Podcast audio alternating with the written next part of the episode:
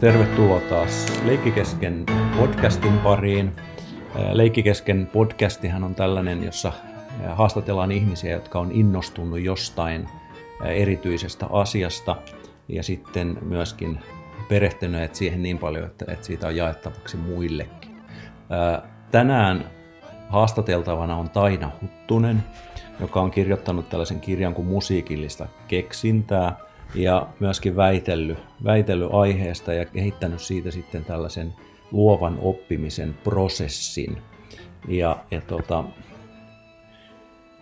Tainasta on nyt kaksi tällaista podcastia. Mä tein yhden haastattelun hänestä ja sitten laitoin sen kahtia, koska tämä on niin voimakasta ainetta tämä ensimmäinen jakso, jossa puhutaan tästä prosessista, että, että siihen kannattaa niin keskittyä tämä, tämä runsas parikymmentä minuuttia intensiivisesti ja sitten jutellaan lisää toisessa podcastista, mutta tota, puhukoon Taina nyt itsestään ja, ja sitä, että mistä hän tulee ja mihin hän on menossa. Taina, ole hyvä. No hei, tosiaan täällä on Taina.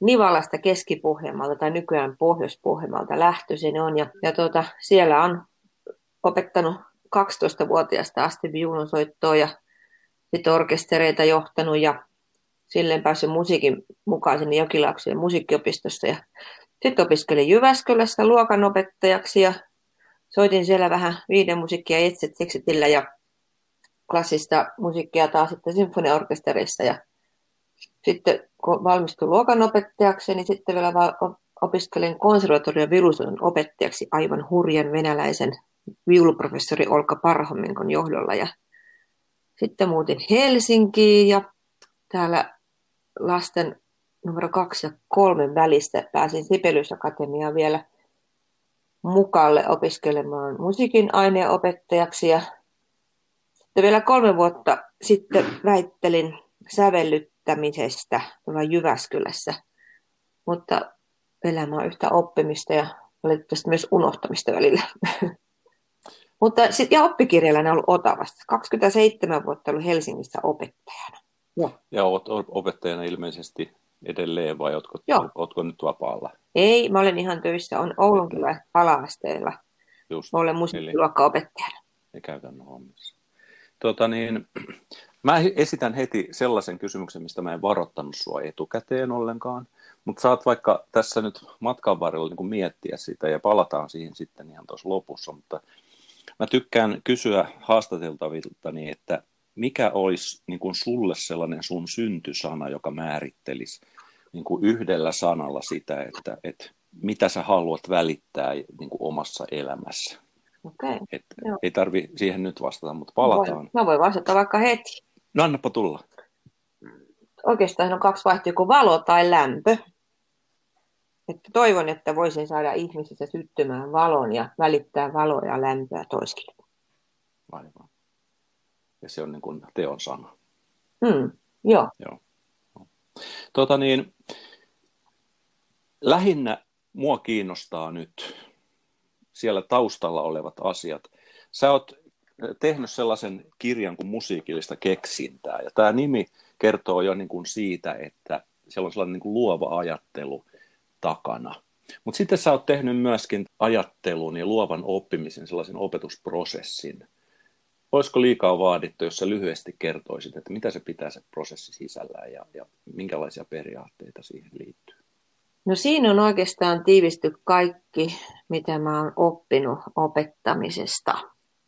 Et ei olekaan pelkästään se, että kilpailat kuka saa jonkun tuotoksen, vaan että opitaan, että niinku sekä ajattelun taidot on prosessi, tai oppiminen on prosessi, myös se, miten opitaan olemaan toistemme kanssa, ja miten niinku itse kehittyy ihmisenä, ja opitaan olemaan toisemme varten. Eli, eli siinä luovan oppimisen prosessissa tai tässä osallistavassa sävellytysmenetelmästä, niin aluksi ensin kerrotaan, mistä on kyse ja opetellaan siinä, että vaikka tuleekin esiintyminen tämän luontuotoksen kanssa, niin ei arvioidakaan aluksi sitä, sitä tota, esiintyjää lainkaan, vaan yleisöä. Että halutaan luoda sellainen turvallinen tunne, koska mun mielestä turvallisuus on niin lähtökohta siihen, että uskaltaa edes aloittaa jonkun tämmöisen luovan prosessin, jossa niin kuin musiikissakin laitetaan aika itsensä hyvinkin alttiiksi ja avoimiksi toisille ja arvostelulle. No sitten tietysti tuossa ajattelun taitoja, ne on, ne on minusta tärkeä asia siinä kuin tunnetaidotkin, että niin että kun ruvetaan tekemään tekin luovaa, niin että siinä ensin mietitään, että mistä se luova juttu tehdään. Ensin pitää olla elementit, joita siihen tarvitaan. Ne voi olla jotakin liikkeitä, ne voi olla rytmejä, ne voi olla vaikka käsitteitä, mutta ensin niin opetellaan ne elementit ihan niin kuin normaalistikin opetettaisiin. Eli annetaan työkalut. Okei, no entäpä sitten? Ohjaaja laittaa nämä osalliset ryhmiin tai pareihin. Ja siinä on ensimmäinen kohta, missä niin mietitään, että ei tulekaan se pari, jonka haluaa, vaan tässä opetellaan olemaan kaikkien kanssa. Ja se, että miten sä suhtaudut siihen parin tai pari sinun, niin vaikuttaa aika paljon elämään, kun mä oon miettinyt sitä, että on ihmisiä, joilla tota, on tota, joka päivä tulevaa ikäviä eleitä ja ilmeitä vastaan. Jos niitä rupeaa tulemaan tu- joka tuntia, päivä ja viikko ja kuukausi ja vuosittain, niin kyllä siinä itse tuntuu ihmisiltä murenee. Niin mä ajattelin sitä, että miten voisi olla sellainen käyntikortti itsestä, että jättäisi semmoisen myönteisen, positiivisen, sosiaalisen jalanjäljen, että, että minä ainakin olen ollut niin rakentamassa hyvää suuntaan tuota toista ihmistä. Ja ne vastavuoroisesti toinen toivottavasti on minulla hyvä, että minä pääsen kasvamaan itsenäni minu, minuuteen ja terve itsetunnon kanssa. Niin eka juttu onkin se, että kun kuka tahansa tulee pariksi, niin sä arvioit tavallaan, että miten se pari suhtautuu sinuun ja toisinpäin. Eli mietitään tätä, että ollaan ihmisiksi toisemme kohtaan ja kohdellaan toisemme kauniisti. Eli tämä ilmeisesti liittyy näihin toimijataitoihin ja osallisuuteen, mistä sä puhut. Sä oot lausunut omassa kirjassasi näin, että minäkuva on oppimisen lähtöpiste. Okei, no entäpä sitten?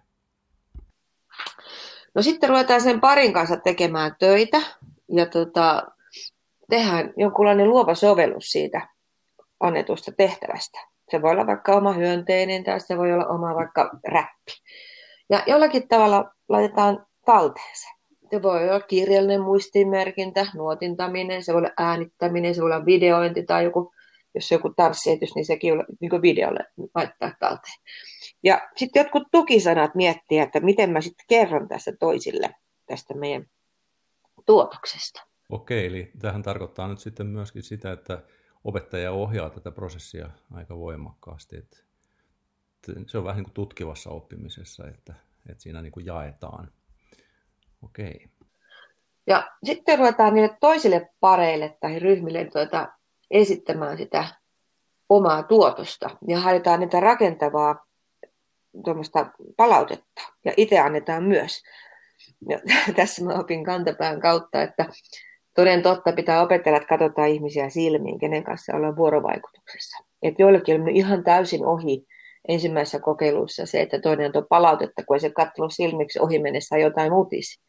Mä opetellaan katsomaan silmiä, että nyt me ollaan kontaktissa ja kohdataan ja tullaan nähdyksiä, kuulluksia ja annetaan toiselle rakentavaa palautetta, mutta Tässähän annetaan niin konkreettinen asia, että mitä täytyy tehdä, mutta siis osaakseen kaikki. Ei voi olettaa, että oppilaat tekee sitä, kun käsketään, että näin. Pitää ensin opettaa ne asiat, mitä mä vaadin. Jos mä vaadin, että ne antaa rakentavaa palautetta, niin mun täytyy opettaa, mitä se on ja miten sitä annetaan.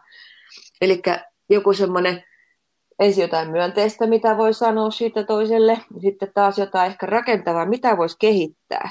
Ja lopuksi sitten taas jotain mukavaa siihen loppuun. Eli oikein tällainen kunnon kerrosvoileipärakenne.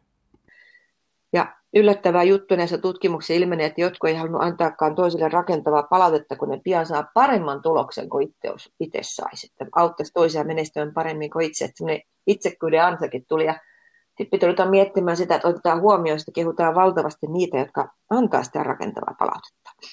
Ja ennen kaikkea se, että kun tätä rakentavaa palautetta toiselle antaa, niin ne tietää jo alusta pitää, että, että jos mä annan palautetta vaikka Matilla ja Maijalle, niin Matti ja Maija arvioikin sen mun palautteen. Että millainen se mun palaute oli. Oliko se hymynaama, että oli myönteinen ja mukavia, antoi rakentavia vinkkejä, miten kehittää, vai oliko se ihan ok, mutta eipä sinne mitään uuttakaan tullut. Vai oliko se mökö? semmoinen, että pahotti mun mielen jollakin tavalla, sanoin, teoin, ilmein, elein. Ja tota, eli tässä joutuu niin koko ajan niin miettimään, miten itse käyttäytyy toiseen kohtaan, että se itsesäätely kehittyisi.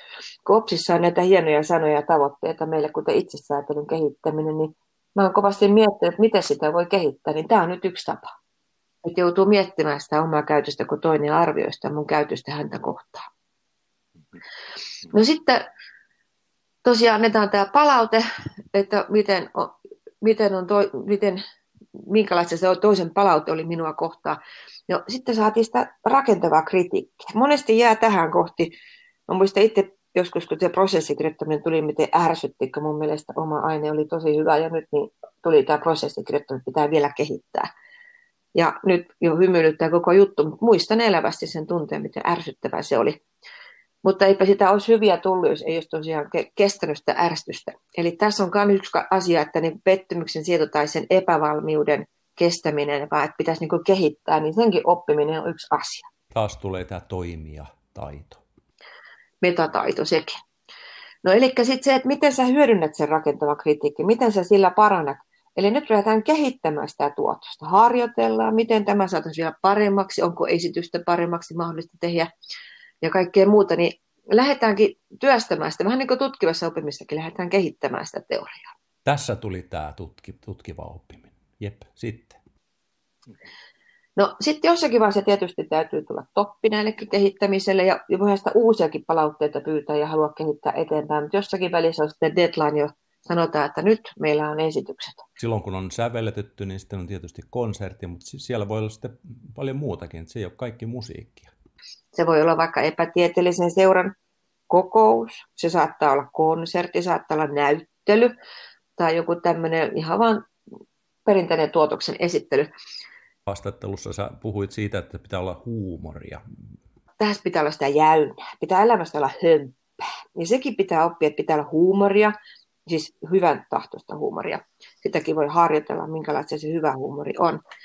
Ja siinä voi olla jotakin höppää silläkin tavalla, että ne esiintymijät voi olla vaikka professoreja jostakin keksitystä paikasta tai jollakin hassulla nimellä, tai bändi voi pukeutua kummallisiin asuihin tai laittaa jotkut huikeat meikit tai miettiä lavakoreografia, miten ne kävelee lavalla tai muuta. Tietysti työn nimi voi olla hauska ja, ja tota, miten esiintyjien oman ryhmänkin nimi.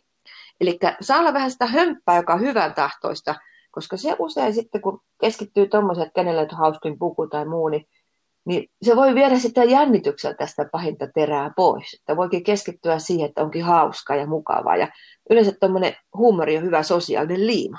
Tämähän on niin kuin suoraan Erkka Westerlundin jääkiekkovalmentaja oppaasta. No sitten on se jännittävä hetki se esitys, mutta onneksi on heti alusta pitää kerrottu, että aluksi arvioidaan pelkästään yleensä.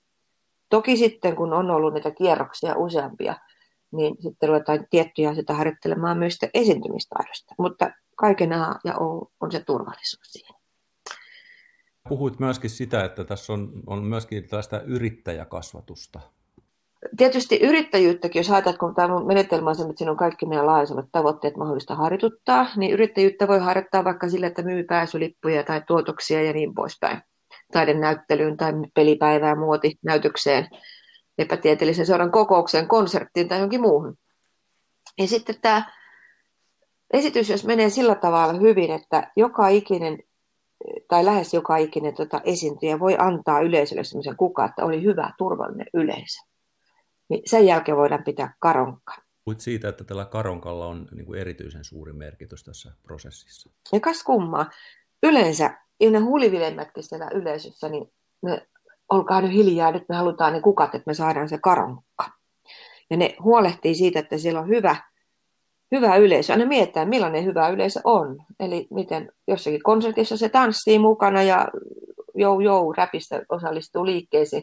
Jossakin se on sillä, että se olla istujavat ja kädet netisti paikalla ja katse on kiinnostunut, että siellä ei kaivata nenää ja katsella ulos ja vihelellä ja öristämään. Ollaan kiinnostuneen näköisinä, annetaan se arvo sille ihmiselle, joka siellä edessä on, niin pelkääjän paikalla. Mikä merkitys opettajan ohjaamisella on tässä? No, opettajalla on valtava iso rooli sitten tässä. Mä palaan tähän kohta myöhemmin lisää, mutta, mutta sitten lopuksi vielä tehdään tämmöinen itse- ja vertaisarviointityöskentelystä, sitä vuorovaikutuksesta, koko prosessista. Voidaan äänestää, että mitkä vaiheet koettiin helpoiksi tai haastaviksi. Ja... Prosessi tuodaan näkyväksi niille oppilaille. Eli tässä on taas nyt kysymys niistä toimijataidoista ja osallisuudesta. Okei, jatka ja mikä esitys oli hauskin tai erikoisen tai kaunein tai kummallisen tai mieleenjäävin tai jotain tämmöistä. Ehkä kenen oli rohkein esiintyminen. Ja Ja tota, sitten lopuksi pidetään se karonkka. Toivon mukaan on saatu niin paljon kukkia, ja, että onnistuu. Ja... Tämä kukka on osa tällaista pelillistämistä, eli se on niin kuin tällainen näkyvä merkki siitä, että on onnistuttu. Sitten opettajan palaute tulee vasta siinä vaiheessa, kun tämä ei ole koko yleisö paikalla. Eli kenties karokassa juhlitaan ja muistellaan, mitä vaiheita siinä oli ja miten kukin selvisi sinne ja onnistumisia. Koska mikä parasta tässä, kun näitä testejä on tehty, tätä menetelmää on kokeiltu, niin kaikki on kokeillut oppimisen iloa. Kaikki on kokeillut sitä itsensä ylittämistä, kokenut itsensä ylittämistä, että uskalsinpas esiintyä, uskalsin luoda uuden tuotoksen ja onnistuin siinä ja tässä ja tuossa. Ja, ja sitten kun oli arvioitu sitä muiden käytöstä sua kohtaan, niin muut käyttäytyikin yllättäen aika kivasti sua kohtaan. Ja on ollut sellainen, että kun itsetunto niin kohenee, kun tämä on myös, miten tervettä itsetunto kasvatetaan, nämä tavoitteita opsista, niin kyllä, kyllä tässä on myös sellainen konkreettinen keino nyt sitten siihen. Opettaja on se, joka huolehtii siitä prosessista ja ohjaamisesta, ja sitten tietenkin se arviointihan on tärkeä juttu. Opettaja tietysti tekee toiminnallista arviointia koko prosessin ajan, ja tota, hän pystyy näiden itse- ja vertaisarvioiden avulla sitten tota, tekemään jopa luokan sosiogrammia hahmottelemaan. Täytyy rohkaista olemaan ja ehkä palkitakin jollakin tavalla pisteellä, jos tätä pelillistää, niin siitä, että uskaltaa olla niidenkin kanssa, joiden yleensä ei ole. Että uskaltaa laajentaa sitä omaa sosiaalista aluetta, missä liikkuu. Siis tällaisen ulkoisen motivoinnin kautta tällaiseen kuin sisäiseen motivaatioon. Okay. Opettaja arvioi sitä tuotostakin, mutta ennen kaikkea miten sä otat toisia huomioon, miten, ootko sä saanut kukkia siitä, että sä oot kohdellut toisia kohteliaasti huomaavaisesti. Eli ja jos antaa jollekin mököarvion, niin se pitää pystyä oppilaalle varmasti perustelemaan. Jos joku oikeasti lyttää sua, puhuu ikävästi sävy, niin sun täytyy olla rohkea ja uskaltaa sanoa, että tämä oli mököarvio, koska niitä mököarvioita, naama-arvioita, hymyjä, na, neutraita, niitä ei koskaan kellekään muulle kuin opettajalle. Vaan opettaja näkee ne. Silloin saadaan rehellistä palautetta oppilailta. Mm. Ja tota, sitten jos siinä on mökön antanut joku monta kertaa jollekin, niin sitten tarvitaan miettimään, että miksi sä annat niitä, kerropa vähän syytä, kirjataan niitä ylös kahden kesken. Siinä tapahtuu siis tämä, että se on toisaalta hienotunteisuus säilyy, kun se tehdään kahden kesken, ja tämä oppilas on sitten tavallaan niin kuin aiheuttanut itselleen tällaisen tilanteen, jossa se joutuu pohtia sitä niin kuin oman toimintansa seurauksia ja syitä. Eli, eli tässäkin on kysymys nyt taas näistä toimijataidoista ja, ja itsesäätelystä. Okay. Ja sitten taas, jos joku saa niitä mököjä, niin opettaja käy kertomassa, että sulla on näissä asioissa parannettava. Sitten voi kertoa suoraan ne perusteet, että koitapa näissä tsempata, niin sun sosiaalinen jälki on paljon parempi. Että sua niin kuin arvostetaan muu kuin porukassa ja tuot hyvää yhteisenkeä. Ja tietysti kun opettaja näkee, että jotkut saa kukkia, niin käydään oikein ääneen kehusta. Vitsit, sä oot hyvä tyyppi, sä tuot tähän porukkaan turvallisuutta ja mukavaa työilmapiiriä. Ja semmoista kehumista kannattaa niin se huomata hyvä. Taas tässä on kysymys siitä, että turvallinen opettaja näkee ja huomaa ja sitten auttaa sitä oppilasta ja, ja tukee sitä. Moni asia tuommoinen jää huomaamatta se hyvä tai ilkeys, jos ei näe vertaus, vertaisarvioinnissa tulisi niitä ilmi. Että on hurjan, hurjan tärkeää myös oppia sitä itsesäätelyä. Ei kaikki mitään ihan oikeasti ymmärrä, miten sitä voi kehittää tai mistä se voi huomata, mutta kun toiselta saa vertaispalautta, niin se on hyvä. Huomata, mistä on kyse. Sitten toi opettaja voi tietysti verkostoitua. Niin et, et jos opettaja haluaa itse kehittää sitä omaa opettajuutta, niin kun ne oppilaat arvioivat niitä vaiheita, mikä oli helppoa haastavaa, niistä näkee, että kuka tarvitsee minkin kohti asiaa apua, missäkin onko se tekninen toteutus, äänittäminen vai joku muu käsitteellinen tai tietotaidollinen tai vuorovaikutustaito koska ne pitää sitten aina listata siihen, että mitkä ne vaiheet on. Tai sitten opettaja näkee sen, että toi on liian helppo kaikille, että mennäänpäs vähän enemmän tätä. Tai joku vaihe, jos on kaikille hankala, niin siihen paneudutaan enemmän. Puhut nyt tästä opettajan verkostoitumisesta, niin siinähän voidaan, sillä tarkoittaa myöskin tällaista yhteisopettajuutta tai yhdessä opettamista. Että et tämähän, tämähän niin kuin, tavallaan niin kuin toimii tällaisena yhteisenä projektina, yhdistävänä projektina. Jos opettaja verkostoituu, niin hän pystyy sitten useamman kanssa tämmöisen opettajan kanssa niin kuin kehittämään näitä tämmöisiä tapauksia, missä voi soveltaa tätä luovaa oppimismenetelmää ja, ja sitten metataitoihin portaita, pedagogisia taitoja, että miten opetetaan sitä vaikka äänestämistä tai miten harjoitellaan toisten huomioon ottamista tai miten harjoitellaan vaikka tekniikan käyttämistä tai miten harjoitellaan soittotaitoja tietyissä soittamissa. Että joka ikisen tasoon tehdä monta, joka, joka ikisen metataitoon ja sitten näihin tiedollisen taidollisen taitoihin tehdä ihan pedagogiset portaat mainitsit tämän pedagogiset portaat, niin sä ennakkohaastattelussa myöskin puhuit siitä, että miten niin kuin tärkeää jokaiselle on se niin kuin onnistuminen. Tärkeä asia, mutta meidän unohtaa kokonaan, että opettaja vastaa siitä, että joka ikinen oppilas, joka vähänkin yrittää, pääsee levelille yksi, taso yksi. Että se on niin ruohonjuuritaso, että sen saavuttaa jokainenkin, jokainen jos yrittää. Jos ei onnistu, niin se opettaja vika. Opettaja ei ole riittävän selkeästi ja yksinkertaisesti sitä opettaa. Eli opettajan täytyy mennä vähän itseensä ja miettiä oikeasti se, mikä on level 1, johon kaikki pääsee, jos vaan vähänkin yrittää. Näin päästiin Taina Huttusen kanssa sinne asian juureen ja, ja alkulähteille – Nythän on muistettava koko ajan, että ollaan tekemisissä alaluokkien oppilaiden ja opettamisen kanssa, eli se ajattelu on siellä aika konkreettisella aikakaudella ja ollaan menossa sitten vähän sinne abstraktimpaan suuntaan. Ja koko ajan yritetään pikkusen niin nyppiä eri paikoissa kohti sitä aikuismaista ajattelua, mutta nämähän on lapsia ja, ja nimenomaan se, että niin kuin Taina tässä sanokin, että asioita täytyy ihan oikeasti niin kuin opettaa Seuraavassa podcastissa me jatketaan Tainan kanssa ja siellä pureudutaan sitten vähän tarkemmin siihen, että millä tavalla edistetään sitä positiivista ilmapiiriä ja millä tavalla ne arvot tuodaan esille ja sitten myöskin niin kuin sitoutetaan oppilaat niihin arvoihin. Ja mitä se konkreettisesti on, siitä seuraavassa podcastissa.